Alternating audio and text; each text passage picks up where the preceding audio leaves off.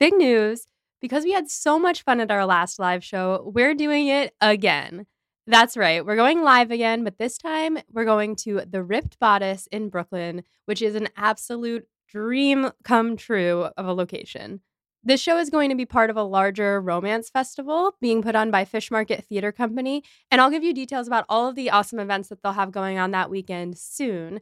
But for now, head on over to the ticket link in the show notes and get your tickets for our performance, which will be on March 9th at 7:15 p.m. Eastern Time. We don't have streaming set up quite yet, but we're working on it because we know a lot of you aren't in New York. But if you are, or if you can get here, we hope that you'll get your tickets and come join us because it's going to be a blast. Hey everyone! Before we begin today, we want to thank our newest patrons, Katie and Kara. Welcome to the team. We're working on a bunch of new stuff for our patrons, including a patron only live stream to celebrate the launch of season 2. Our first episode of season 2 is dropping on Tuesday, March 23rd, and we're celebrating on Friday, March 26th at 8 p.m. Eastern Time.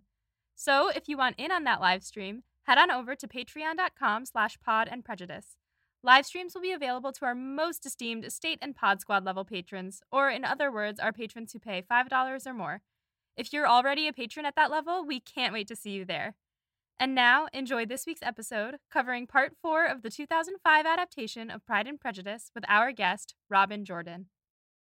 We picked the best part of this movie to have someone who doesn't like it on the show because oh, I'm so excited. This half is buck wild. Our our former guest loves this movie. Oh so we're we're getting some variety. And I I think like to be fair to this movie, the first half of it is better than the second half. Yeah. I have a friend or she's in our community and so I was watching it yesterday to take notes and stuff. And the last time I watched it was when it first got on Netflix and I was like that's how I guess you found me because I was Yeah. on Twitter just being like, I hate this fucking movie.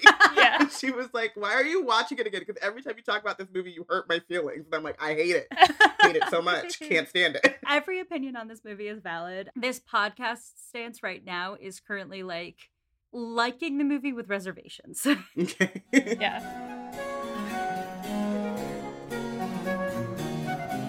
This is Becca. This is Molly. We're here to talk about Jane Austen. We are here specifically to talk about the second half, finally, of the 2005 version of Pride and Prejudice, directed by Joe Wright and starring Keira Knightley and Matthew Macfadyen. I am so proud of you. Hopefully we got that right. I did it wrong every time we've done this so far. So Well, we are not discussing this movie alone. Uh, we have with us a very special guest here. we have Robyn Jordan. Robyn, how's it going? Hi, I'm excited to. I'm scared. I'm scared, but I'm excited to join you. Excited question mark? Don't be scared. yeah, I asked Robyn to come on this show because a few months ago she was live tweeting her experience of watching this movie. And you were the only person who I saw tweeting like hate mail towards it. so I was really excited to ask you to come on this show and just get a fresh perspective, especially because this half of the movie is absolutely unhinged. bonkers. Absolutely bonkers. Yeah. So, Robyn, uh, why don't you tell our fans a little bit about yourself? I am the co-founder of Black Girls Create. We're a hub for Black nerds and intersectional critical fandom. Um, critical being very important in this moment. Yes. and I run our community and I co-host our Harry Potter podcast Wizard Team and our Doctor Who podcast Who Watch Time and Relative Blackness in Space. And I angry tweet about I, I don't. I mostly like tweet love and just like fan casting and like how Dev Patel needs to be Captain Wentworth. Like that is the like the bulk of my Austen tweeting. But I had not watched this movie since I saw it in theaters. And so when it came back on Netflix, I was like, okay, it's been 15 years. There's no way I can violently hate this movie. like the same way that I did when I saw it in theaters. Because I remember coming out of the theater and just berating my friend. And she was just like, I don't care enough, but I'm sorry. And like I just remember like like violently hating this movie. And then I was like, okay, it's been 15 years. Time has passed. I do like a lot of people that are in this movie. Everyone loves this movie. Like, I have to give it another shot. And then I still hated it to the point where like I live with my eight year old cousin and she when she's like, Why are you still watching it? Why are you yelling about it? And then she started yelling about it she was like, "Why are they dressed that way?" And I was like, "Thank you." And so that's where I'm at with this movie. oh, this is going to be so spicy. I am ready. so, before we get into this movie in particular, we like to ask a few Austen questions to sort of get our fans oriented to your experiences with Austen. So, the first question is What are your personal experiences with Jane Austen and her work? I started reading Jane Austen when I was like nine or 10. And it was because I was just a snobby child who wanted to read the classics and I wanted to be like reading hard stuff. So I read Jane Austen and then I was like, I don't know what's going on, but I love this. And then I just kept reading it.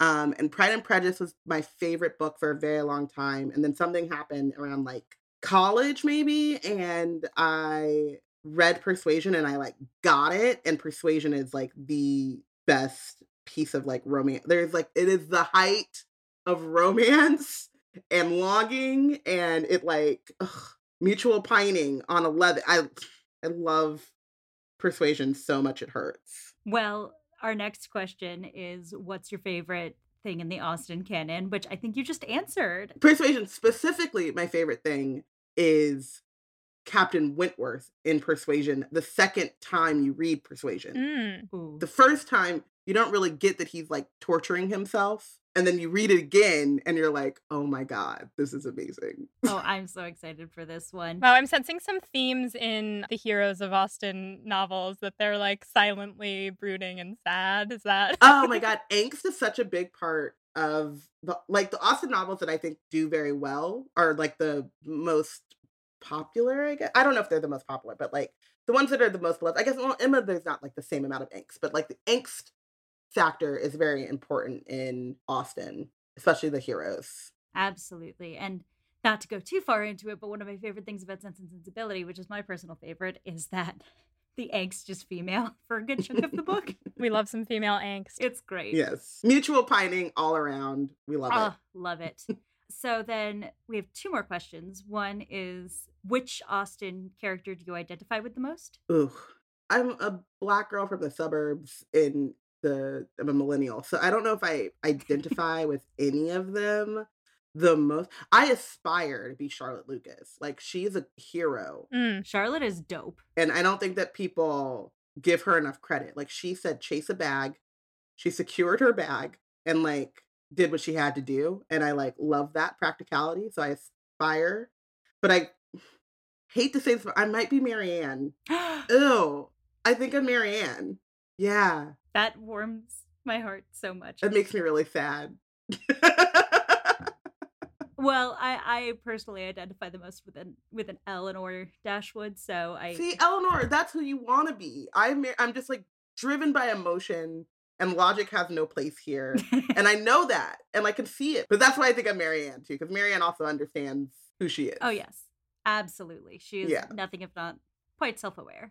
uh, I love Marianne. I huge Marianne stan over here, but that is for a different episode of this podcast. so then the last question before we go into this is do you have any real hot Jane Austen takes? Like real real hot ones? Ooh, um, Northanger Abbey sucks. Like, and doesn't suck. She's a good writer. It's just not a good story. I don't care about any of them. And oh, oh, oh, um, what's his name? Edwin, the guy from the main guy, character from Mansfield Park, Elliot. No, what is his name? Oh, Edmund? Edmund. Edmund is the worst Jane Austen hero. oh, you know, I can get behind that, but Molly, don't pay any attention to this. Yeah, I didn't even know that Mansfield Park was a book by Jane Austen, to be honest, before we did this podcast. So. Persuasion, I had to text Becca a few weeks ago because I was I saw that there was like a movie or or some such and I was like, "Is Persuasion an Austen book?" And she was like, "Yes."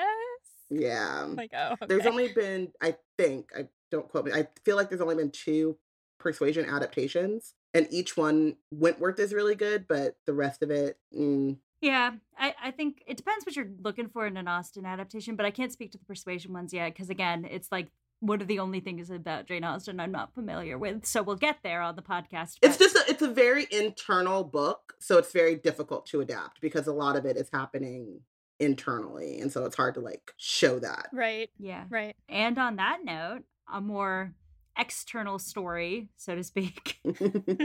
Pride and Prejudice, 2005. 2005. The second half of the movie, which feels so much quicker than the first half of the movie. it really does. They have to pack a lot in a short amount of time. Absolutely. Yeah. And this half, like I said, is completely unhinged. So I guess let's just get get right into it. We've just left off with Mr. Darcy proposing in the rain in what is very hot and sexy in a way that the, that proposal is not in the book. But we talked about it for probably an hour in our last episode. There was a lot to unpack. We did. Yeah, embarrassingly enough. So now Lizzie is walking around pensively in the house and she stares at herself in the mirror and it gets dark and Mr. Darcy appears behind her. Is she in a robe? Is she alone? Is she in her bedroom? Is she in the living room? Why does no one introduce him? Yeah, He just walks in that's my exact question. Like, what? basically naked in that time period. Like she's in her pajamas in a robe, standing. Right, they've gone away with all decorum, all social rules have just been thrown out the window in this book. And at first it was cute, like, oh, I have to curtsy, but I'm gonna be like annoyed about it, like, "Heh, I don't really want to curtsy. Now it's like, I'm not even gonna be introduced by a servant. I'm just gonna open the door without knocking. And this happens several times throughout this half of the movie. And I can't, I can't. It's just, it's a very big part of Lizzie's characterization that, like, she's willful and she is independent, but she and Jane are the Bennet sisters who understand social norms, social decorum, and they, like, are proper. They're like proper gentlewomen. I think really what this adaptation sort of does away with is the decorum stuff. They try to frame everything the way we see it nowadays to kind of appeal to a modern audience. And again, some of those women's work, but this one is certainly not one of them because it just makes no sense that he just barges in and he's like, here's a letter. It's like this awkward meeting where she's been avoiding him before in the middle of a garden. Right. Yeah. Like that was such a cute section of the book. Like, oh no, uh, uh, and then he just chases her through the woods. In this, it's like, was he really even there? Because, and Robyn, I've been tracking the moments that feel like a horror film so far. and this was hardcore one of them. He starts talking and then she gasps and turns around and he's disappeared He's gone. like a ghost. He's gone. Mr. Darcy was never really there. That's my new head headcanon. The first time I watched it, I did like, or the last time I watched the, not this time, but when I watched it for the first time on Netflix, I rewound it like a few times because I was like, is this a dream sequence? I'm very confused. Like, where in reality would this happen? Not clear. yeah it was so strange and this this whole sequence is very much like my notes say several times what is the cinematography because as she starts reading the letter they show darcy riding through the woods and it looks like first of all a scene from twilight and second of all you know those things where it would be spinning and it's like an old game where it would spin and you would watch through the slots and it would look like the image was moving and it's like that Stop motion a little. yeah, it was like stop motion, or like when you're on the train in New York at Franklin Street in Manhattan, and they have like that really cool mural leading into the station, and through the windows, it looks like it's a, like a moving person dancing or something. Yeah, yeah. Yeah, that's what this looked like, but it was like dark and very, very twilighty, and I was so confused. I don't get it. And then the letter itself is basically just the Wickham thing because the proposal scene, he basically does all of the explaining about Jane to her face. Yeah, that's also really weird. And so instead, it's just the Wickham thing. And again, Robyn, I, I am someone who enjoys this movie quite a bit, but the thing I think is almost unforgivable about it is how little Wickham is in it and how little he is integral to the plot of this movie. hmm And he just like, they, they just kind of skate over it like, oh yeah, he's a sexual predator. Yeah, there are. So, in my opinion, in Pride and Prejudice, the main villains of Pride and Prejudice are Mr. and Mrs. Bennet and George Wickham. And like, I feel like the things that I could, we should have a whole section where I can just like rant about Mr. Bennet. But in this movie in particular, first off, his Canadian accent, because what accent? but with Wickham in particular, I read, and this is a thing that I'm trying to parse through because I've read a lot of Pride and Prejudice fanfic over quarantine. But I've always read Wickham and like what happens later with Wickham and Lydia as a response to his relationship with Lizzie. Same. Like Lizzie doesn't really like she believes him at first and then she starts to kind of like pull away, especially after this moment where she doesn't call him out, but she definitely is like after the Mary King thing, which we don't see in this movie at all, where he is like flirting with Lizzie and then he runs after Mary King. And Lizzie is very practical about it. It's like, yeah, I mean, you have to do what you have to do. But because Lizzie is never going to be the kind of person who is going to marry for money, especially or chase money and neglect love and real connection, she starts to pull away and stops like buying into all of Wickham's lies and the, the persona that Wickham puts on.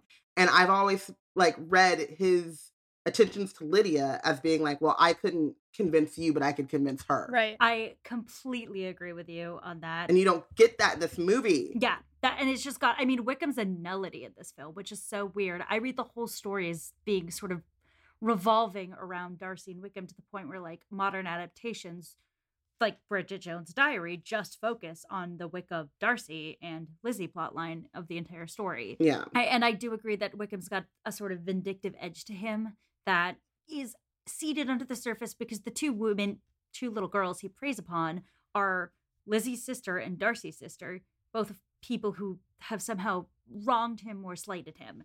So you know, it does play in. I think it's hilarious though that you hate Mr. and Mrs. Bennet because we on this podcast love them both. Yeah, I'm very excited to hear about your thoughts on my my man, Daddy Bennet. Yeah, I was listening to you and I was like, oh God, they're going to hate me. no. And also, I was like, what? So I always say the thing because, like, in like our Harry Potter podcast, I always say it's like we read the same words, but we're not reading the same story because you bring your own like what your experiences and your lens on life really does inform how you read a story. This is true for anything. And like hearing you guys talk about the Bennets, I was like, oh God, we're not reading the same thing. See, that's why we want you on. We love the Bennets. Particularly, Molly has a specific uh, sexual affinity for Daddy Bennet. I don't understand it myself, but that's what what it is. I mean, that part I can I could kind of allow kind of. You can allow it as far as Donald Sutherland in this one, but it's it's crazy that she also thinks that about the 1995 version. I can think I see it more with the 95 version than I do with Sutherland. I hate the costuming. So this doesn't have anything to do with where we are in the book so, or in the movie. I hate the costuming of this movie so much. I hate the poor Bennets. They're not poor. Right. I did a lot of research just for like coming on here, just so you guys know. Hold on, let me flip to my notes. Hell yeah. Okay. Love it. Mr. Bennet he has an income of two thousand pounds a year. Mr. Darcy is ten thousand, and Bingley is five thousand. They're all Bingley is middle class, even though he makes more money than Mr. Darcy or Mr. Bennet. Bingley is middle class because he comes from trade. His money comes from trade. Mr. Bennet is upper class or upper crust. He's not part of the peerage or the ton, but he is like he's not a peer, right? He's not like have any royal blood or He's a gentleman though, right? but he's a gentleman. The reason why it's so important for the Bennet daughters to marry well is because the state is entailed, which means that once he dies, all of the income that that land is generating no longer goes to them. And he didn't do anything to set aside money to make sure that the money that they get from their mother is is bigger. Like he, they could have done something where they wouldn't have made a ton, right? He's two, it's two thousand pounds a year, but had he lived less lavishly or whatever, lived more frugally, and set money aside for each of his daughters, they could have had more than what I think they say that they're going to end up inheriting like 50 pounds a year hmm or something like that. I see. This is the one thing where uh, you and I disagree on this, Robyn, because I actually am not sure how much you could do.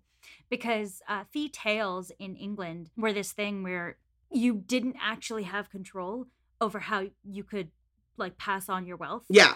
or any of your your fees or anything. So Daddy Bennet didn't actually have a big capacity to give away any of the inheritance because the way that like they accumulated wealth at the top was making it impossible to sell to new money or anything. And that included in some fee tails, not in, for example, Catherine de Bourgh's, the incapacity to pass it on to female heirs. Right, but the money that comes in from rents and things like that, like the yearly income that they just the passive yearly income that he gets from being a landowner, if they say he brings in 200 pounds a year just from the people renting and longbourn isn't a large amount of land but the people on that live on longbourn and they're paying rent if he gets in 200 pounds a year and he saves 50 of that and splits it four ways it's not a lot but it's not nothing and it would build up so I'm not saying that they wouldn't have been.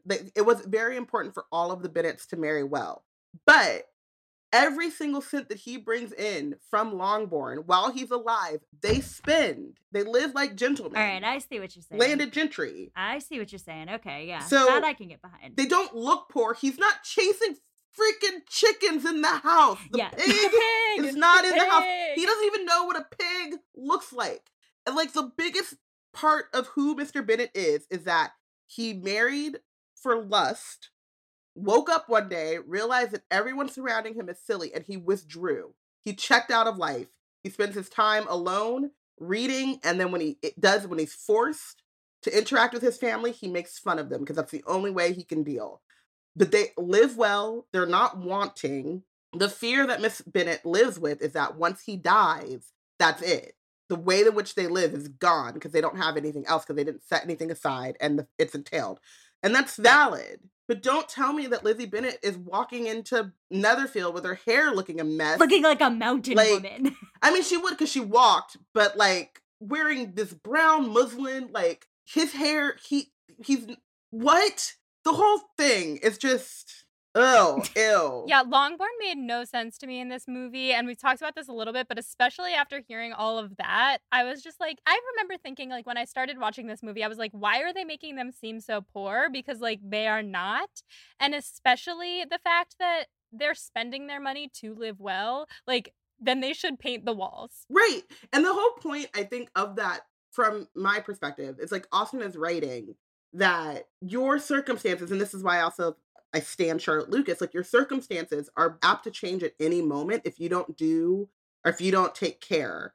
And so there is a very natural like anxiety. And Mrs. Bennet is a mess, but like her anxiety about being thrown into the hedgerows is very realistic Understandable, absolutely. it's understandable and they're it is very important for them to marry well because they're gonna if they don't before mr bennet dies they're gonna have this complete drop off in the style of living and like the lifestyle that they've come accustomed to and they're not going to know how to deal with it because they've never practiced economy at all. And she's open about it throughout the book. Like lizzie or lydia's out here spending money on ribbons and ugly bonnets that she doesn't need meanwhile she can't afford lunch for her sisters, which is cut out completely in this movie. But when they go and Right. you know when she meets Lizzie after yeah, yeah, and they they get the she spends money, and this whole there's a whole scene about her talking about this ugly bonnet that she didn't need, that she thinks is terrible, that she's throwing around, and when it comes time to like pay for dinner for food, she has to borrow money from Lizzie. hmm They completely cut out that entire plot line. Everything about Lydia being annoying was channeled into her little. Yeah, I was gonna say, like, in defense of Lydia in this movie, she gets zero screen time because again, they cut the whole Wickham plotline. But I actually think Jena Malone does decently, like, capturing her sort of boldness and inability to filter herself and self-centeredness without a lot of screen time. for sure, for sure. Yeah, I mean, I think that like the things I hate about this movie are not the performances, except for Donald Sutherland. Like, at least try an accent, my dude. Like, come on, just talking. It's just talking. That's funny. In my notes, I had written. Well, I'll get. I'll say it when we get to that point. But yeah, yeah. Yeah, sorry to derail. No, no, just- no. Oh no, no, we, we we got a lot of we got a lot of like background up front, but I think that's good because I think it'll be a good setup for the rest of. also, the... we love to derail. Oh my god, we do. this is a big derail podcast. We spent five hours talking about the first half of this movie. Yeah, it was absurd. Oh yeah. Yeah. anyway, that is all. Where were we? Oh, the letter. the letter that doesn't mention Wickham. Oh my god, we are thirty seconds in. yes, back to the letter. They really simplified the whole Georgiana plotline, which we know they've already simplified Wickham a lot, but they really simplified this down to he said he loved her. When I made it clear he wasn't going to get her inheritance, he disappeared, and that's it. They didn't include any of like the class politics or the family politics or anything. Or just like the lengths in which Wickham went to to get Georgiana, like Mrs. Younge, they Right. completely don't mention her at all. At all. And like his like inserting himself like very predatory behavior from Wickham hmm hmm yeah. to make Georgiana fall in love with him. Well, because this Wickham looks like he's 15. Like he does not look that much older than Lydia, so they completely took out the predatory nature of this whole relationship, which was like, so then we didn't hate Wickham as much. And that was annoying to me because I love to hate Wickham. I just didn't want him to be there. I thought they should have just cut the plot line if they were going to go that far. Yeah, I totally agree with all that. And I think because this story is so focused on just like a romance as opposed to like all the struggles around the romance, it does mute how evil Wickham is in a really big way. Yeah. Yeah. And therefore the stakes of Lydia running away with him. Oh, when we get there, I have. We'll get there. We'll Yes, get there. okay. So we get back to Longbourn. Jane is back to Longbourn. She's like, I'm fine. Lizzie's like, okay, Jane. Lizzie doesn't tell her anything about what happened at Kent. That bothers me so much. Also, Jane doesn't mention going to see Caroline, Right. which is very important in like how Jane gets over or is like she's still hurt and heartbroken, but she's like, "Oh, you were right. Like Caroline does not care about me." And I think it breaks her heart a little bit more cuz she feels like she was being laughed at Right. or just taken advantage of. They really add a lot more angst to the Jingly plotline in this by making this all a bit more torture. They make Bingley a little bit more complicit in the whole thing. hmm Hmm. I wouldn't agree because he's so bouncy. But He's so bouncy, but he he really does like I would argue that with that makes the payoff at the end of the Bingley plotline in this one even better because y- you're rooting for him to turn around and change, which is, you know, right, right. something he does. But Fair. I think that there's less focus on how Caroline's pulling him away, on how Darcy's pulling him away, and more focus on Jane's pure heartbreak without much like breaking up of the love story between them. Yeah, but they also skipped that entire section in the moment where they had Lizzie's letter when she went to Kent. Like, she was like, by the way, the militia's gone, Jane is gone. Like, we didn't get the letter from Jane. We didn't get to know about any of it at all. And I get that we had to do that for time, but it was a loss. They could have cut out some of the chickens in the house. Yeah. Exactly. They could have cut out the pig balls. Like, we didn't need the pig balls. We didn't need pig balls. I said that somewhere in here. Like there was something that happened and I don't remember, but I'll remember when I look at my notes saying like if this was in here, they had time for this other thing. So then Lizzie's in the sitting room, and Kitty and Lydia come in, and Kitty is screaming, and it's just chaos. Kitty's weeping, and Mrs. Gardiner is there, and she's like, "Let's all go to Brighton." And so we know that like Lydia got invited to Brighton, and she's like being super annoying, like, "Oh, well, it's because I'm better company." and it's different from in the book because in the book she leaves at the same time as the militia. Right? Like they haven't left yet when she goes to Brighton and then she goes with them. yeah, there's a there's a confrontation between Wickham and Lizzie fueling the fire of this is a little bit of revenge. Yeah. Lizzie lets him know that she knows that he gave up the living, that he blew through the money, basically. Right. So did they put the militia leaving like way earlier in this movie then? Or did they move this later? They put the militia leaving earlier. They took Wickham out of the equation. They didn't want to pay that actor anymore for screen time. oh. Oh, okay. They just the whole timeline I used to have it like when we were doing the episodes on the 95, I was like, I know exactly like which letters come where and all of this stuff. And now I've seen this movie so many times that I'm like, I don't know when anything happens anymore. So at this point, Lizzie goes in to beg Daddy Bennet not to let Lydia go. And this is where, in my notes, I asked. now Becca's laughing at me because now we've discussed his accent and how unrealistic it is. But for me, I thought that he would have been great as Dumbledore instead of Michael Gambon.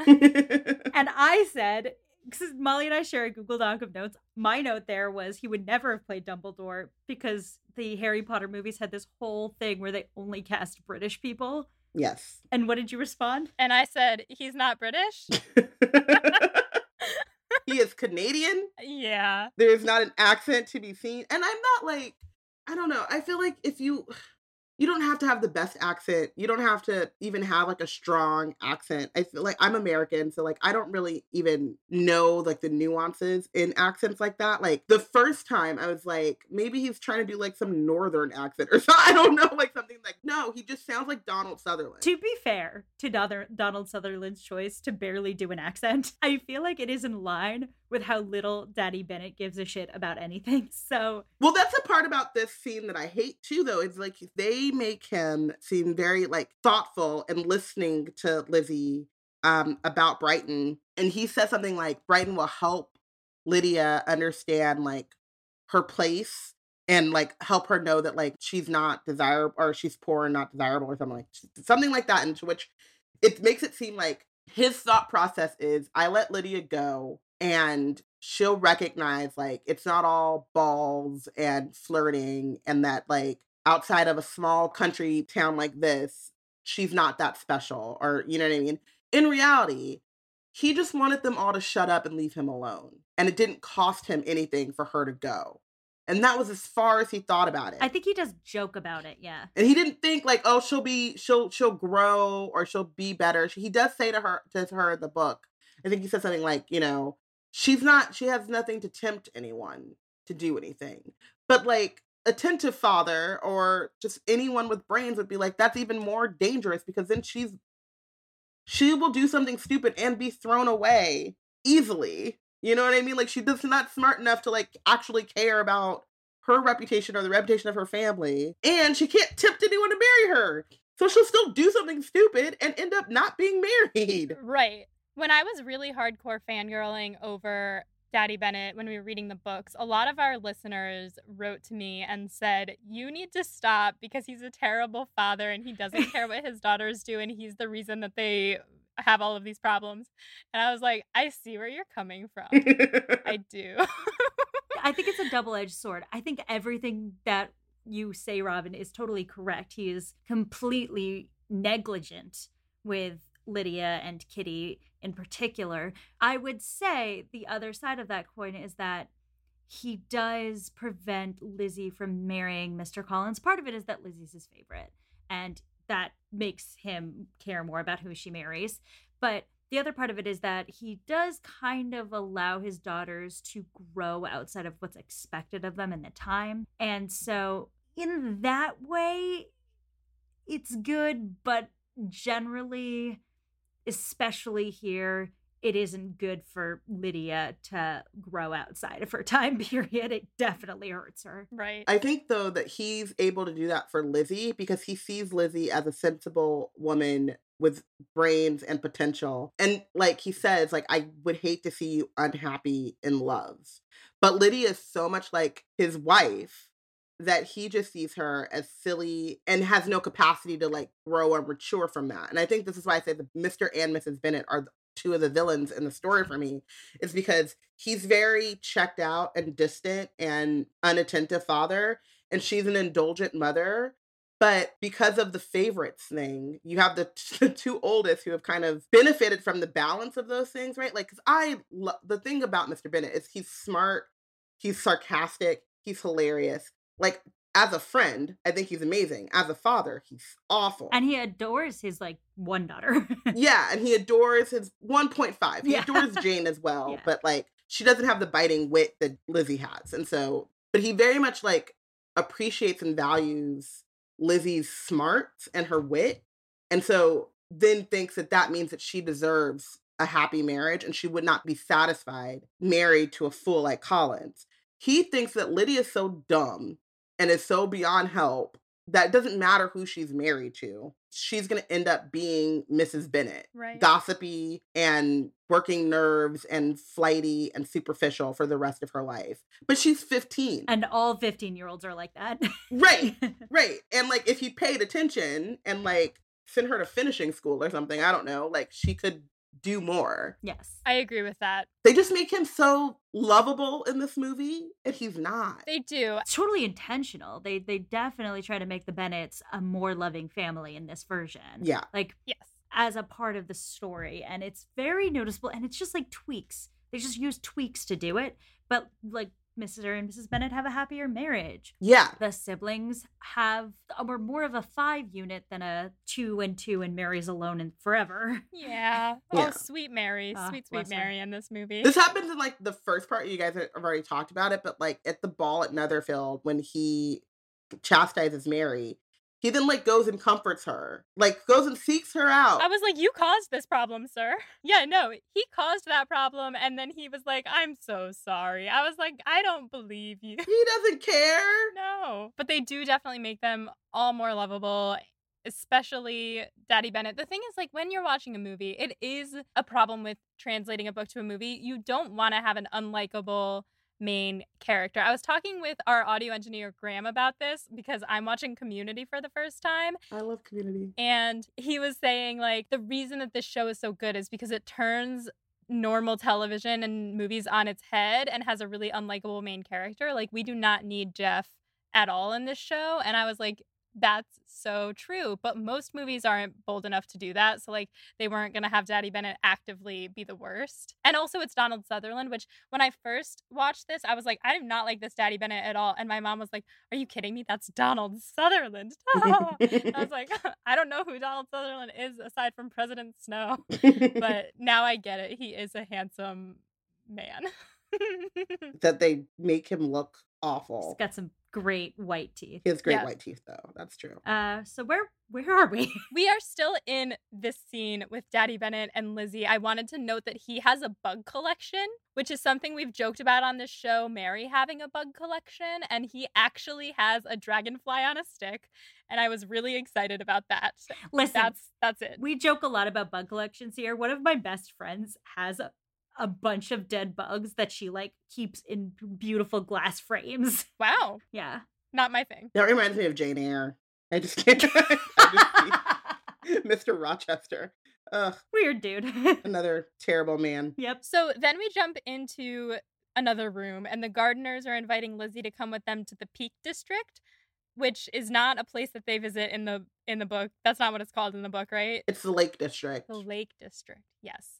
So the peaks, they called it the Peak District because we're about to go climb some mountains. Oh my god, this scene. So, but we're not there yet. But okay. um, in this scene, they're inviting Lizzie, and Mary is like, "Ah, what are men compared to rocks and mountains?" And I love that they kept that in because it's not a line in the book. It's just like a, a thing that Lizzie thinks to herself, I'm pretty sure.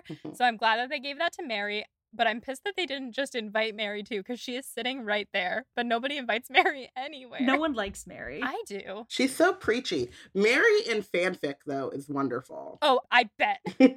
That's what we say. Like, I feel like Mary is only so preachy because, like, she's looking for guidance in her life and things to, like, care about and latch on to and, like, better herself with because she's not as pretty with her as her sisters, which doesn't work in this one because she is played by a beautiful actress. But there's a certain Mary was born in the wrong time period, even more than Lizzie was, because Mary would have thrived in the Tumblr era. oh, yeah. Absolutely. Totally. also, she later in this half of the movie, she wears this like apron thing with a cross back and it ties around her waist.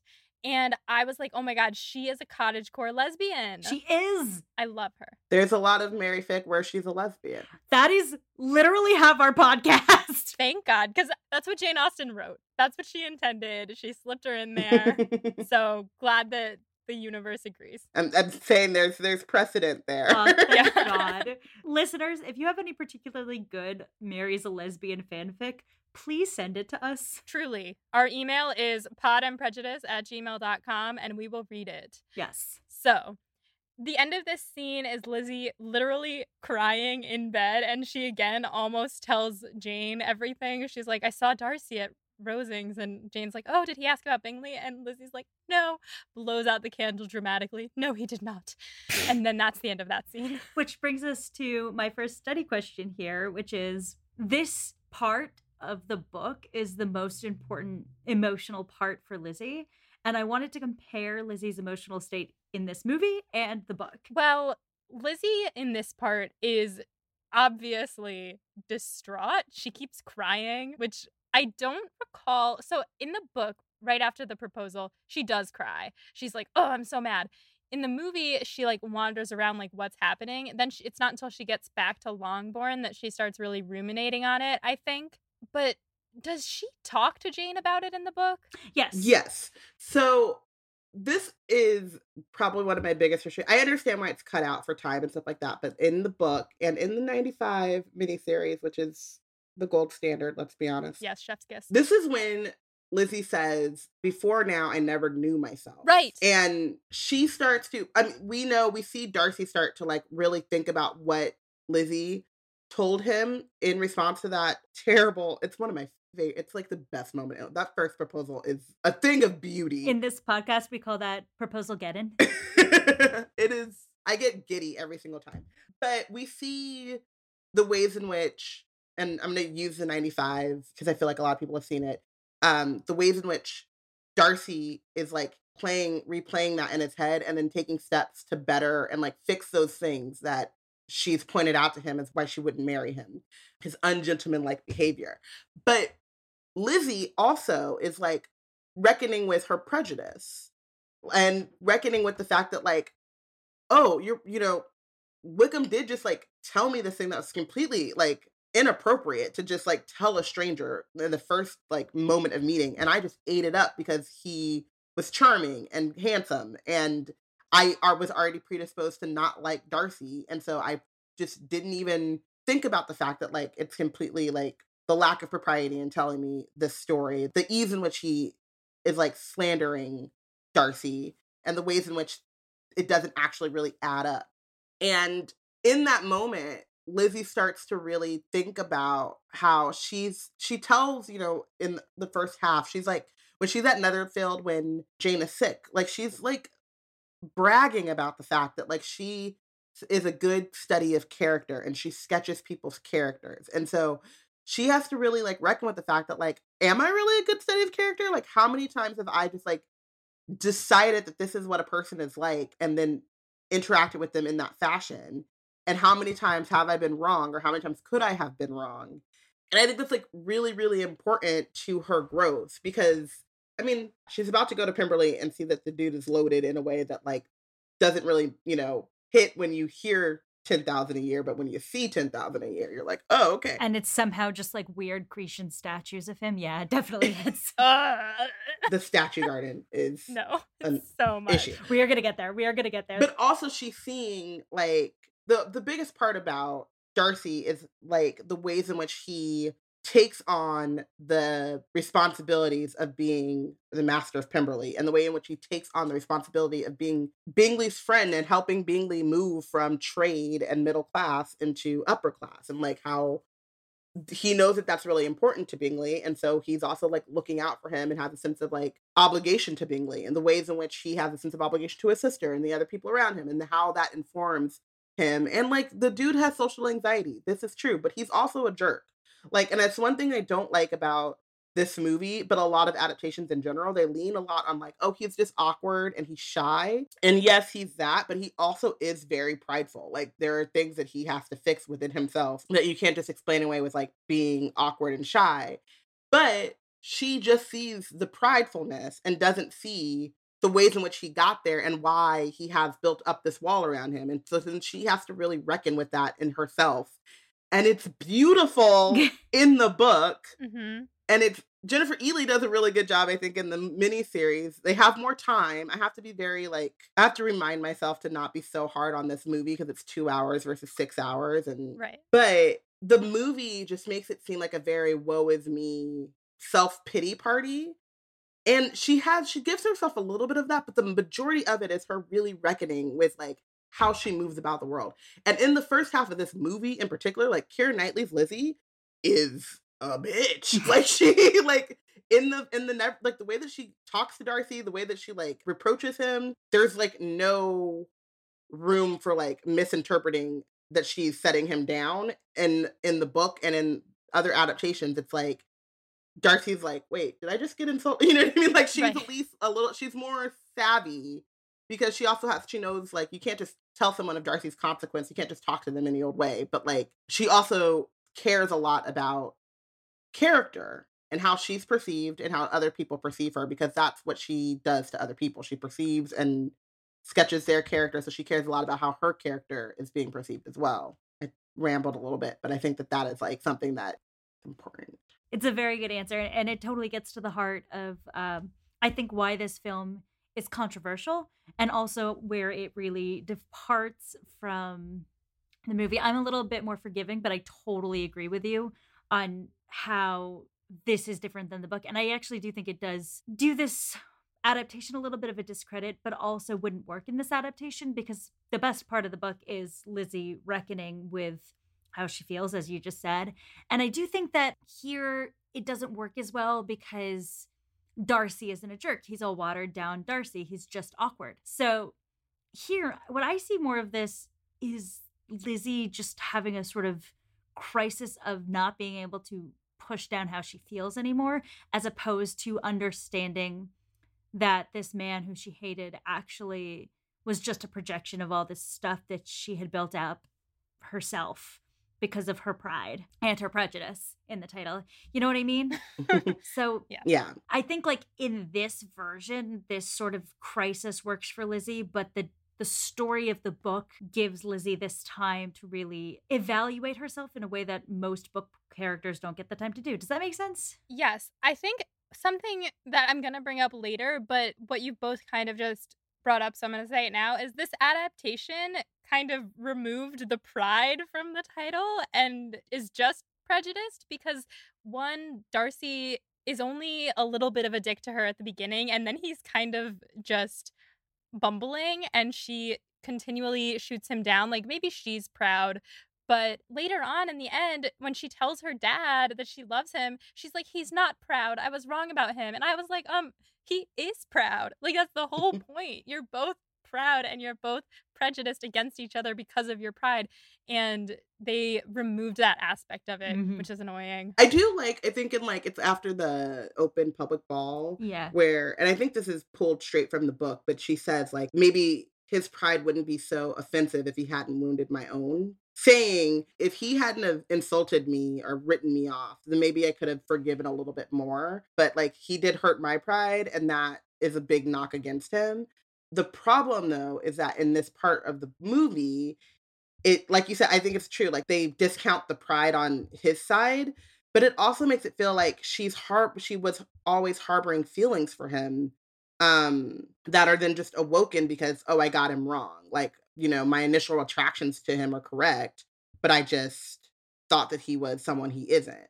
Whereas in the book, I always took it as like this realization then gives her an opening to start to actually think about like, oh what would it be like to be with Darcy because she wasn't thinking that before she just hated the man Mhm. Right. and and just dealt with him but like was never thinking like oh what would would it would it be like to be with Darcy Totally, totally agree. Hello, it's Molly from the future hopping in to tell you about a new season of one of my absolute favorite podcasts. Hot and Bothered, hosted by returning Pod and Prejudice guest Vanessa Zoltan, is a podcast that treats romance as sacred. You've probably all already heard of this podcast because in their fourth season, they covered Pride and Prejudice. And now, Hot and Bothered is back with a season that is all about romantic films. The first 10 episodes of this new season follow Vanessa as she learns how to critically watch movies by looking closely at the classic 2003 rom com How to Lose a Guy in 10 Days. After 10 episodes, Vanessa will be joined by her co host, Hannah McGregor, a media studies scholar, author, and podcaster. And together they'll look at romantic films from Casablanca to Love and Basketball to When Harry Met Sally. The show is already so fun after just listening to one episode, and I cannot wait to listen to the rest of the season. So, subscribe to Hot and Bothered wherever you get your podcasts to jump into this new season that's all about romantic films, or to enjoy their previous seasons about Pride and Prejudice, Jane Eyre, and a personal favorite, Twilight. Again, that's Hot and Bothered, and it can be found wherever you get your podcasts. Also, this August, Vanessa is leading a pilgrimage to Bath for a five day trip dedicated to Northanger Abbey. Now, I don't know anything about Northanger Abbey, but even I want to go on this trip. Together, you and 20 other Austenites are delving into the story of Catherine Morland while immersed in a gorgeous city that features heavily in Austen's life and writing, as you know. So, if you enjoy contemplative hikes, immersion in a new city, time away from your regular life, and the chance to talk about Austen with fans from all over the world, which I know all of you do, then this trip is for you. So, check out Common Ground Pilgrimages at readingandwalkingwith.com. To claim your spot on the Northanger Abbey trip, head to readingandwalkingwith.com slash Northanger Abbey 2024. And now back to this episode. So we should move on to scene two. Oh boy. Talk for an hour about scene one. I love it. we are an hour into recording. oh, this is what happens yes. I'm so sorry it's okay. This- No, it's excellent. We have so many feelings about this movie.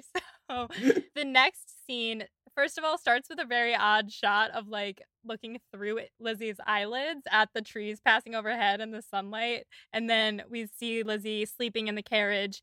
And then we get this sweeping shot of her standing, What's happening? standing on a cliff and her robes are like billowing and she's looking it was like she was looking at the twin sunsets on Tatooine and there was nothing happening just like the music swelling and her thinking and it's pretty Why is this here? This is exactly what I was talking about. My exact note is why is this scene here when the Wickham plotline is so sparse? right yeah. we wasted probably two minutes on her standing staring this reminded me of the scene in the fourth harry potter movie where mcgonagall teaches ron how to dance but then they left out like most of the plot lines of that movie i was like we did not need all of this extra stuff Oh my god. however it was very pretty to look at This is one of the things when I'm railing against this movie on Twitter that people are always like, it's beautiful. And I'm like, but why?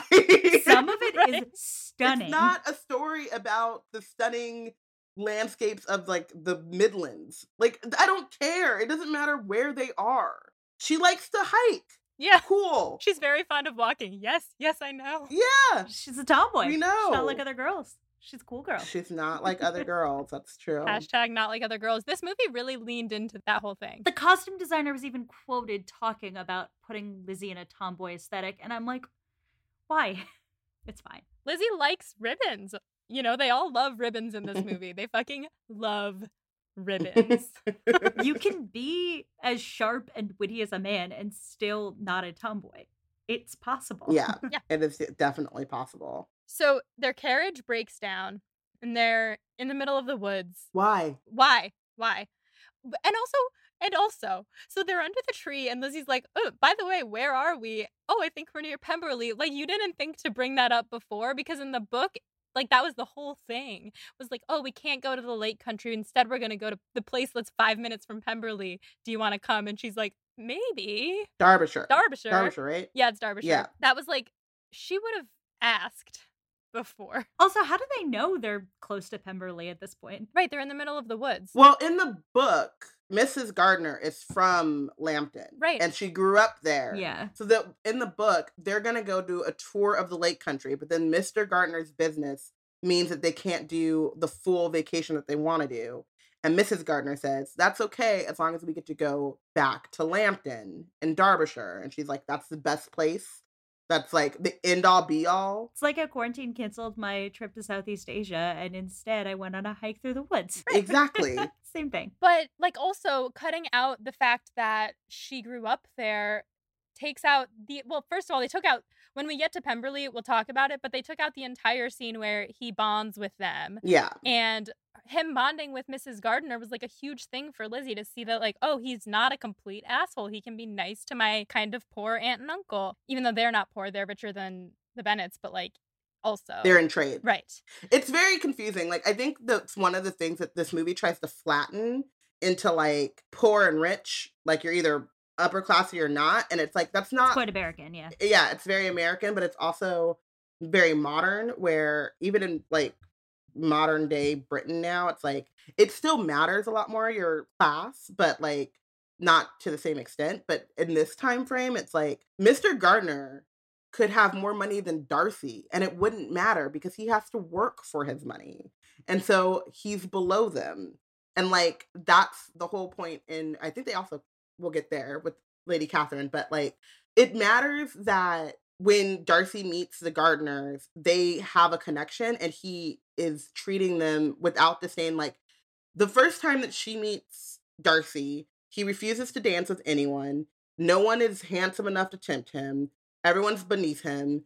And then at the Netherfield ball, like her family was misbehaving. she and she acknowledges that. But also when like Mr. Collins, who she cannot stand, but when Mr. Collins goes up to introduce himself and it's impertinent and a faux pas, he looks at him and then walks away because like he wouldn't even deign to talk to someone who is not of his class. Mhm. And that just like reinforced to Lizzie, even though she really did agree with him, she was like, this is yikes. But it reinforced to her that he is so proud that he wouldn't even talk to someone of a different class. And so then meeting the Gardiners and how he connects with them talks about that tree. I love the tree thing. which I love because it's just like so 1700s. Like that Yeah. big tree. We bonded over a tree and now we're best friends. It's the same way in which I'm like, oh, I'm from Anaheim. Like, oh yeah, the like, you know, the park on Seventh Street or whatever. Yeah, it's yeah. just, but like the fact that he's able to like connect with them and doesn't, and is like very welcoming and very easygoing with them is like important. Oh yeah. And also, we should get to it when he should. He, she's stalking him, like she's Oh, I know, spying on yeah. him when they. oh, yeah. Wait, I think it's time to talk about Pemberley, right? Yeah, we should talk about Pemberley. The 1995 did this part so well. And The Gardiners at Pemberley was my favorite episode of that miniseries. And this, they, s- they, they put it all in like 45 seconds, and then the Gardiners weren't even there, and it just, uh, But like, let's talk about the actual set of Pemberley because it's a mess. let's go to Pemberley. So first we see like a pack of deer running down a hill with like more deer than I have ever seen in one place and I live in a place with a lot of deer so like I don't even I don't think that's how they travel. So that was a weird choice. Then we get to Pemberley, and I was watching this with the subtitles. And when Lizzie sees Pemberley, it says laughs ruefully, which I really liked because that, that's what she's doing. This house is. This house is terrible. So, Robyn, to give you context, we already shat all over Rosings in this adaptation. Ugh. Okay, good. It's so much worse when it's Pemberley, though, because Rosings is ridiculous in this adaptation, but is at least supposed to be ostentatious. Yes. Pemberley is supposed to be like beautiful and homey and evocative of and the tasteful. beautiful things Mhm. about Darcy. Like, and it is like gold painted, more frescoes, like nonsense. So this this Pemberley looks like a museum. Specifically, the style of it reminds me. So in Russia, and I may have brought this up before, but in Russia there is in the Winter Palace a hallway that is an exact replica of that hallway in the Vatican, I believe. It's a long hallway with a lot of paintings on the sides and all this stuff, but it's like replicated. So it looks like I mean, it's very pretty, but it feels like it came out of a box and that's kind of the vibe that I got here. Like it's it's a replica of a museum. There's a statue hall. Why are there statues? First of all, Why are there statues? Second of all, why are there statues of him? and also, I'm sorry, I'm not like the most romantic. I'm in. I'm ace, so I don't get a lot of this stuff anyway. I love for someone who hates romance. I love romance in stories, but I also appreciate aesthetic beauty. Like that's a big part of my like Colin Firth. Who boy, I have stories. But if I'm looking at a busk of Colin Firth versus a painting of Colin Firth, which one is going to get me to be like, oh my god, he's beautiful? It's stone. it doesn't have pupils. It, no. also, just like the idea that Mr. Darcy would have a marble statue of himself chilling in his home is uh, ridiculous. He doesn't like to be exposed to ridicule, No, but sure. Mrs. Reynolds says like he loves it here. I was like, this does not look like him. Like this whole house is not somewhere that he would be comfortable at all. He doesn't love it there. Mm-mm. No way. It's shocking. It truly is. Also, this whole scene where they're walking around in the sculpture garden, this is a very important conversation about his character and how he treats his servants and his sister and how he was growing up. That's just drowned out by music, and we're not. So we're lo- watching Lizzie like touch statues of naked men instead. If you've watched Haunting of Hill House, this just kind of looked like the bright side of the coin to Nell's breakdown in the house. yeah. Another horror movie moment in this. It's also a like they really gloss over this part too, but like because they're supposed to be looking at miniatures, she sees Wickham. This is a part of like what you guys are saying about them just kind of erasing Wickham from the plot. Yeah. And then sees the miniature of Darcy, and Mrs. Gardiner says, Is that a lot like him? And then Mrs. Reynolds, the housekeeper, is like, Oh, you know him, blah, blah, and like goes in on how great and like she starts to just really lay it on thick about how great Darcy is, which Mrs. Gardiner has heard Lizzie's thoughts on Darcy, and she's like, Wait, what? And you don't get any of that because there's a lot of music. They're busk. So, no, it's not like his, it doesn't look like him because it's stone, it's marble. right. Um, and you don't get that like sense of I don't and I don't even remember if they do it where Mrs. Gardiner pulls Lizzie aside and it's like, this doesn't sound like the Darcy that we have heard so much about. It comes up later, but the thing is, so she says that when they're back at the inn, but the only thing that we've heard Lizzie say about him is she says, "Oh, let's not go to Pemberley. He's so he's so rich." Yeah, because the Gardiners were cut from that middle part of the film where Lizzie was just swinging around, which is when she talks about how much she hates Darcy. Right. Oh, right, right, right. And so they don't have any context for her hating Darcy. They're just kind of like, oh, yeah, there's a nice house here. Oh, haven't you met the owner? Ugh. So then she is standing staring at the statue and they all walk away and she's like you can see her like tears welling up in her eyes and she's about to cry because she's so in love with this hunk of stone. just about to fuck the statue. Yeah, ew, ew, ew. And then, she looks up and everybody's gone. So she starts wandering through the house alone. I did want to note her dress here. I watched this video, I've brought it up before about the costumes in this movie. Abby Cox is the creator, and this dress she mentioned is upcycled, which I thought was a nice touch. You can tell by like the stitching on the back and how the seams are like coming in at a certain way. I don't know anything about costuming, but anyway, that's what she said. So I thought it was cool. I thought I'd bring it up. And then she is looking out the window at the grounds and she hears the theme song trickling in and she goes over to the door and she looks out into the the other room and she sees Georgiana playing the piano and then she sees Darcy come into the frame and then he sees her and she goes and then she runs away. this has been said to that meme that's like, run. And then she runs so many times. I hated everything about this. Yeah, the thing that I also hate about this part too is that she makes it a point early on to make sure that they're not in the house. Because not only is it embarrassing to like just go into someone's house uninvited, those big houses had they were open for tours, right? Mhm. So because she knows them, it's already weird to go on like a public tour of his house Yeah. right? That's like already weird. So even if they were in a good place, even if it wasn't like there was no animosity and he proposed and she stomped on his heart, even if that never happened, it would be very weird to go on a public tour of this man's house. But she also knows that like the house looks really cool. Um she loves gardens and lakes and things like that. She loves aesthetics and so she wants to see it thinking that she will never get a chance to see it ever again.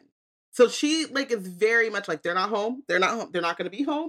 There's no chance in them being home. And to just like apparently take this public tour of the house knowing that Georgiana is in residence.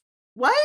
And then her aunt and uncle just leave her? Where she doesn't have a car and she Uber back to the inn? Like what? she walks.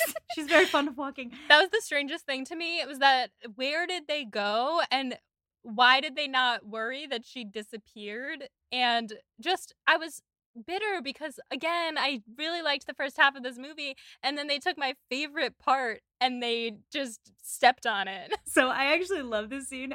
Not because it's like perfect or well done or anything. I just think it's super funny. It's funny. no, it's so funny. I watched it like six times. I thoroughly enjoyed myself.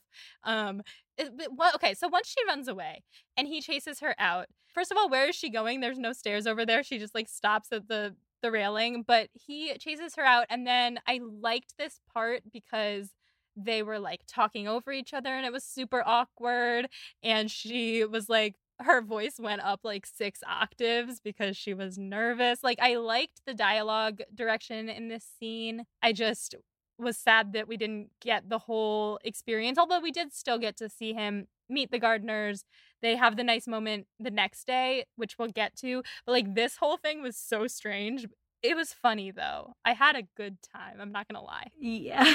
It's one of those moments that's not perfect for from a book perspective, but it's just enjoyable from a movie perspective. It's one of the moments where when I read Pride and Prejudice and Zombies, I was like, oh, I can't do absurd Austen adaptations because I take it too seriously. And this was like the first time I watched it in the theater 15 something years ago was when I was like, I can't. And like, I'm like, is this a parody? Like, what? It's so absurd that like you can I can see how it's enjoyable now, but Yeah, it's funny. Yeah. But it's not I mean, it's like it you're watching a horror movie. This is the first scene that is in a lot of these horror movie. We googled Will found us a lot of videos that are like set to scary music and and I watched them and this is in every single one and it's because it looks like a horror movie. But in this scene where they're talking outside, I did think that this whole thing fits this Darcy and this Lizzie's relationship. It doesn't fit what happens in the book. It doesn't fit the actual Lizzie and Darcy relationship that we know, but it fits their relationship very well. So I wasn't like angry. I was just amused, but it like because they are so awkward and they are so he is so smitten, obviously. He's like six three of pure disaster. he is. Yeah. I think it's important too to think about like, does this movie make logical movie sense in world? Like, if there was not a Pride and Prejudice book to look back on, Yeah. Mhm. and I think that sometimes it does. Like in this scene, it actually does make in world mu- like movie sense. Absolutely. Whereas other parts, it feels like they want you to have known the story so that they can just skip over things. Yes, like with Wickham or the Gardiners. Yeah, with Wickham and the Garden and stuff, it's like, oh, you you know what that is. This book is two hundred years old, so you should already know that part. Yeah. and you can fill in the blanks. But this scene, I think you're right. It does. It's very in line with like who they are in this movie. But it's also like in every adaptation, it's one of my favorite scenes because of the stumbling, bumblingness of it all, and like how she's just like, oh shit, like I really should not have done that. Like this was terrible. But it's then immediately ruined because where does she go? How why did they leave her? They left without her. How did she get back to the inn? It takes her so long to get back that both the Gardiners and Darcy beat her back to the inn. Yeah. Like by the time she gets back, they're like eating dinner without her. Like and they they'd already seen him, so he got on his horse and went back to the inn and just left her to walk. Did he pass her on the road? they probably passed her on the road. It makes like, no sense. That does not make any in world sense. That doesn't make any life sense. Like if you go somewhere with someone, you leave with them. That is the first rule. Hmm. Now I'm just remembering though, in the 1995 version, when she's walking after he gets in the lake and he's walking and he runs into her and he's like, "Is your family in good health?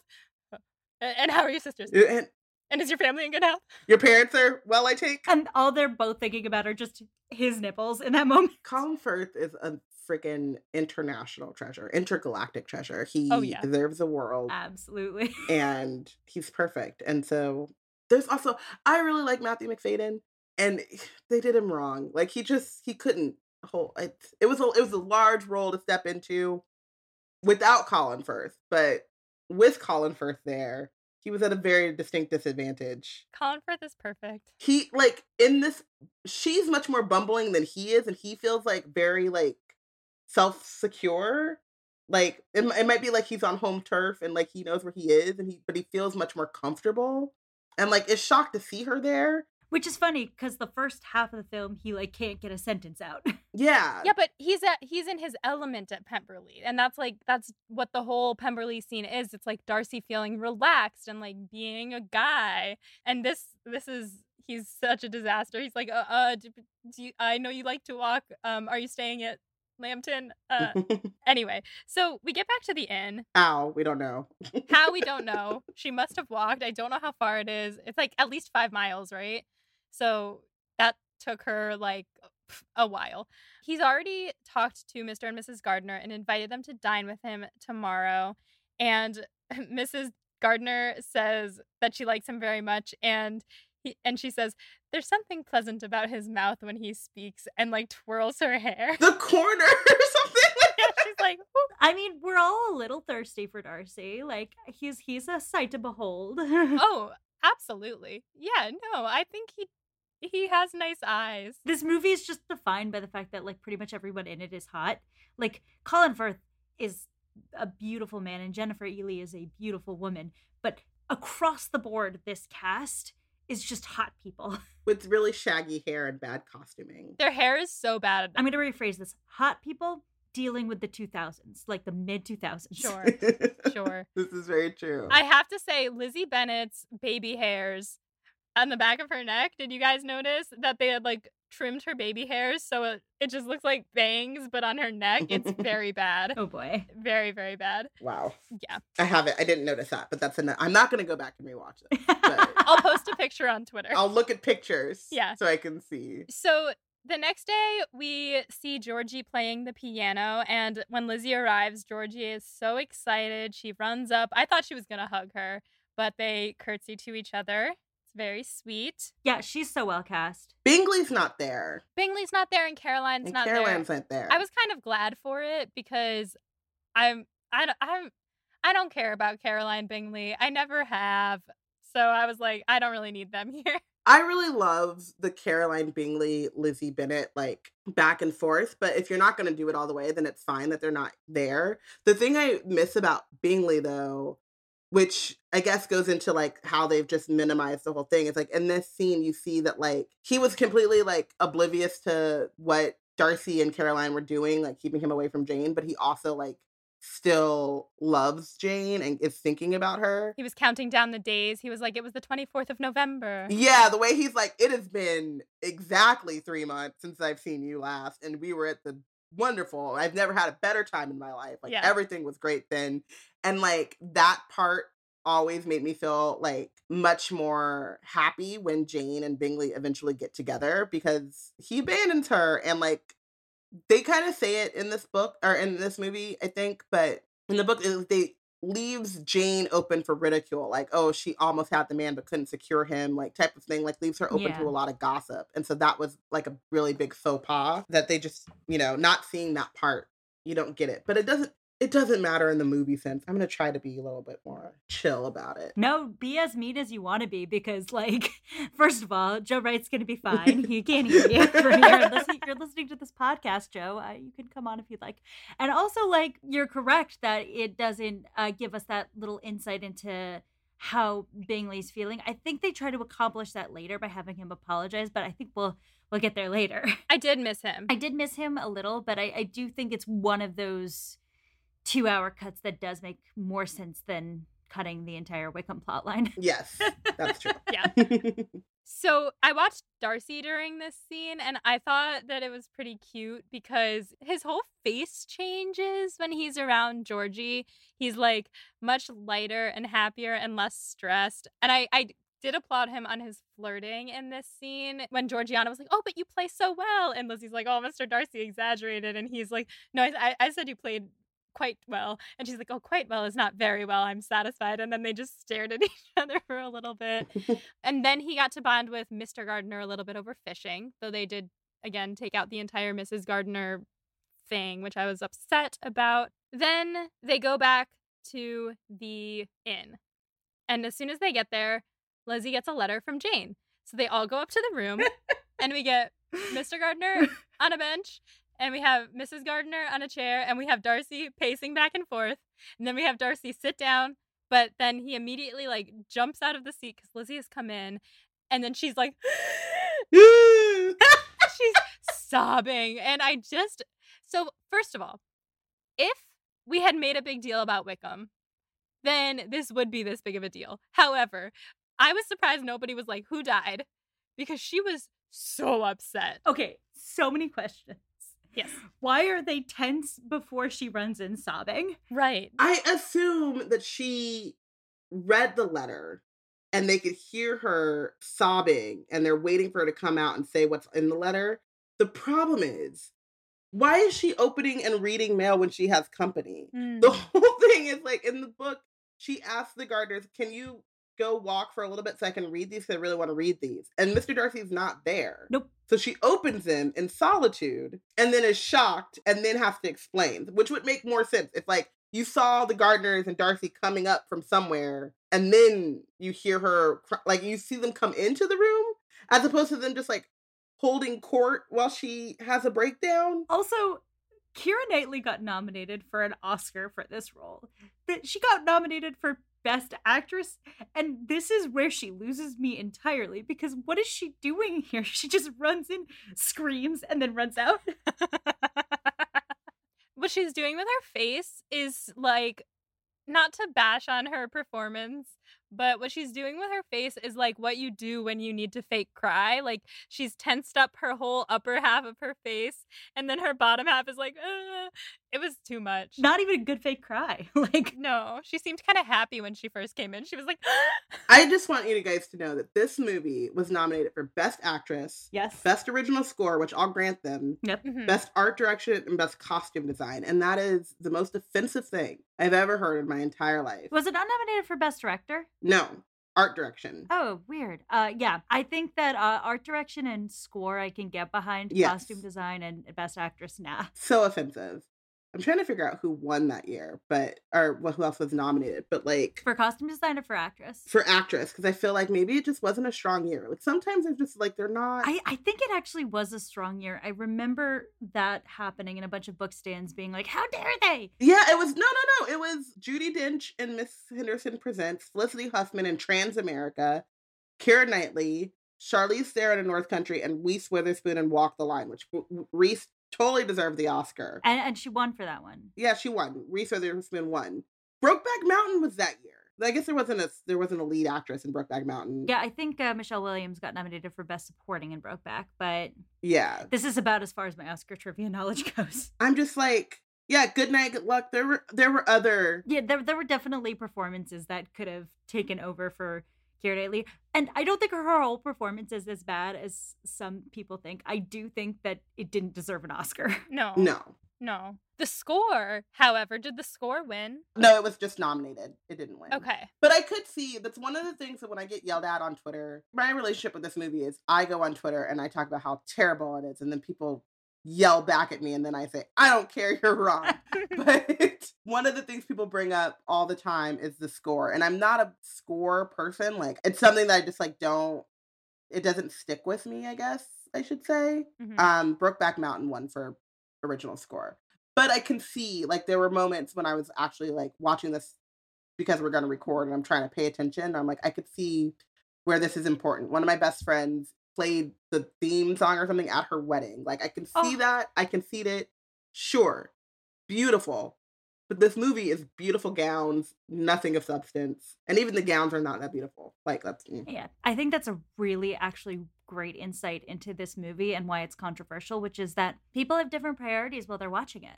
Yeah. And if your priority is purity to the book, if your priority is getting every nuance of the story or capturing certain characters perfectly, this movie might not be your cup of tea. You know what I mean? Mhm, Yeah. But mhm. if your priority is trying to watch sort of a chemistry laden romance with pretty aesthetics and a beautiful score and kind of get sunk into the world like that, then it's more your movie. Does that make sense? Yeah, I mean, I think one of my biggest complaints about it, and like you saying that can help me put it into words, is that they try to make Pride and Prejudice into a pure romance. And I've always read it as a social commentary on the options that women have at that time period and like the things in which you have to compromise or sacrifice to get as much happiness as you can. Like Jane Austen is a feminist icon, let's be honest. But she's very realistic about the importance of money and comfort in that society as a woman and having some sense of like security and protection as a woman because you don't you're completely up to like who- you marry. Happiness in marriage is a chance is what she says but like you know but you can be secure and you're gonna eat and you're not gonna be tossed aside. So it's, it's very to me pride and prejudice is always a commentary on Lizzie Bennet, who wanted and was uncompromising in what she wanted in, in her life, which was happiness and marriage, because she saw her parents and she was willing to sacrifice or gamble against security. And Jane Austen being like, sure, but that's a gamble. you know, that's why we have Charlotte Lucas, who is like, this is first half thing, but their whole like argument fight about Mr. Collins I thought was very weird. But like when when Charlotte says, don't judge me, I'm an old maid. My options are dwindling, and I have to really think about my future. And like, this is a, a good option. He's he's not gonna abuse me. I can relatively ignore him. You know what I mean? I pop out a couple of babies, and then I get left alone, and I'm taken care of. And like that, I think is completely pushed aside in this movie for Darcy and Lizzie romance. But it's not a really rom. It's really not a very romantic. If you want a romance, you do freaking persuasion. Pride and Prejudice is not like a super romantic. I mean, it's romantic, but it's not. It's not love conquers all. Oh yeah, no, definitely not. Because he's rich. Because it's not like she's marrying a poor man that she loves. She's marrying someone she loves who is super rich. She ends up getting everything. yeah, she wins. Like she does, like Jane Austen gives you the happily ever after, in which like Lizzie gets everything. Yeah, how convenient that he is just wealthy and she wants him at the same time. Yeah. Yeah.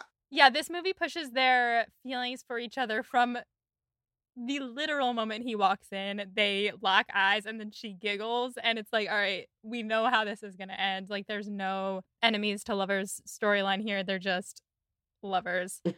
So this is almost the end of this scene, but when Darcy finds out what's happened to Lydia, they made it so he was super concerned. Unlike the whole thing in the book where she thinks that he is done with her now. He's like, oh my God, this is totally my fault. I should have exposed Wick." I'm like, ah. And then she's like, no, no, it's my fault. and he says that in front of the Gardiners. Yeah. So they all know. So everyone knows. so it's not like there's any confusion about what he feels, but he says that. Then he's like, um, I'm going to go. He leaves. The Gardiners are like, okay, we have to go now. And they, the music goes, and then they get in the carriage and it like ricochets along the side of a cliff that looks super dangerous. And it's very horror film esque. And then that is the end of that scene, which also seems like a good place to stop this episode and come back for the final half, final uh, thir- uh, eighth of the movie. oh boy. so, Robyn, thank you so much for coming on. This has been so much fun, and I'm I'm loving hearing your takes on this movie. Do you want to tell the people where they can find you or roast you for your hot takes on this movie? Yeah, so you can find me at blackgirlscreate.org. Um, you can roast me personally at Robyn, R O B Y N, Robyn underscore rambles at, on Twitter. I think I'm Robyn underscore rambles everywhere. I, I was Robyn Ravenclaw for a very long time, but given circumstances, That I'm makes sense. consciously uncoupling.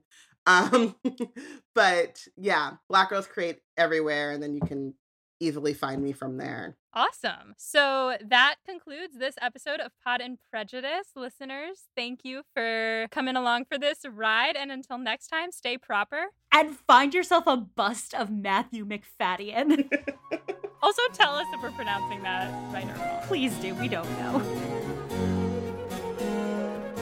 Pod and Prejudice is edited by Molly Burdick and audio produced by Graham Cook. Our beautiful show art is designed by Torrence Browne. To learn more about our show and our team, you can check out our website at podandprejudice.com. To keep up with the show, you can follow us on Twitter, Instagram, and Facebook at Pod and Prejudice. If you like what you hear, check out our Patreon at patreon.com slash pod and prejudice to see how you can support us, or just drop us a rating and review wherever you listen to podcasts. Thanks for listening.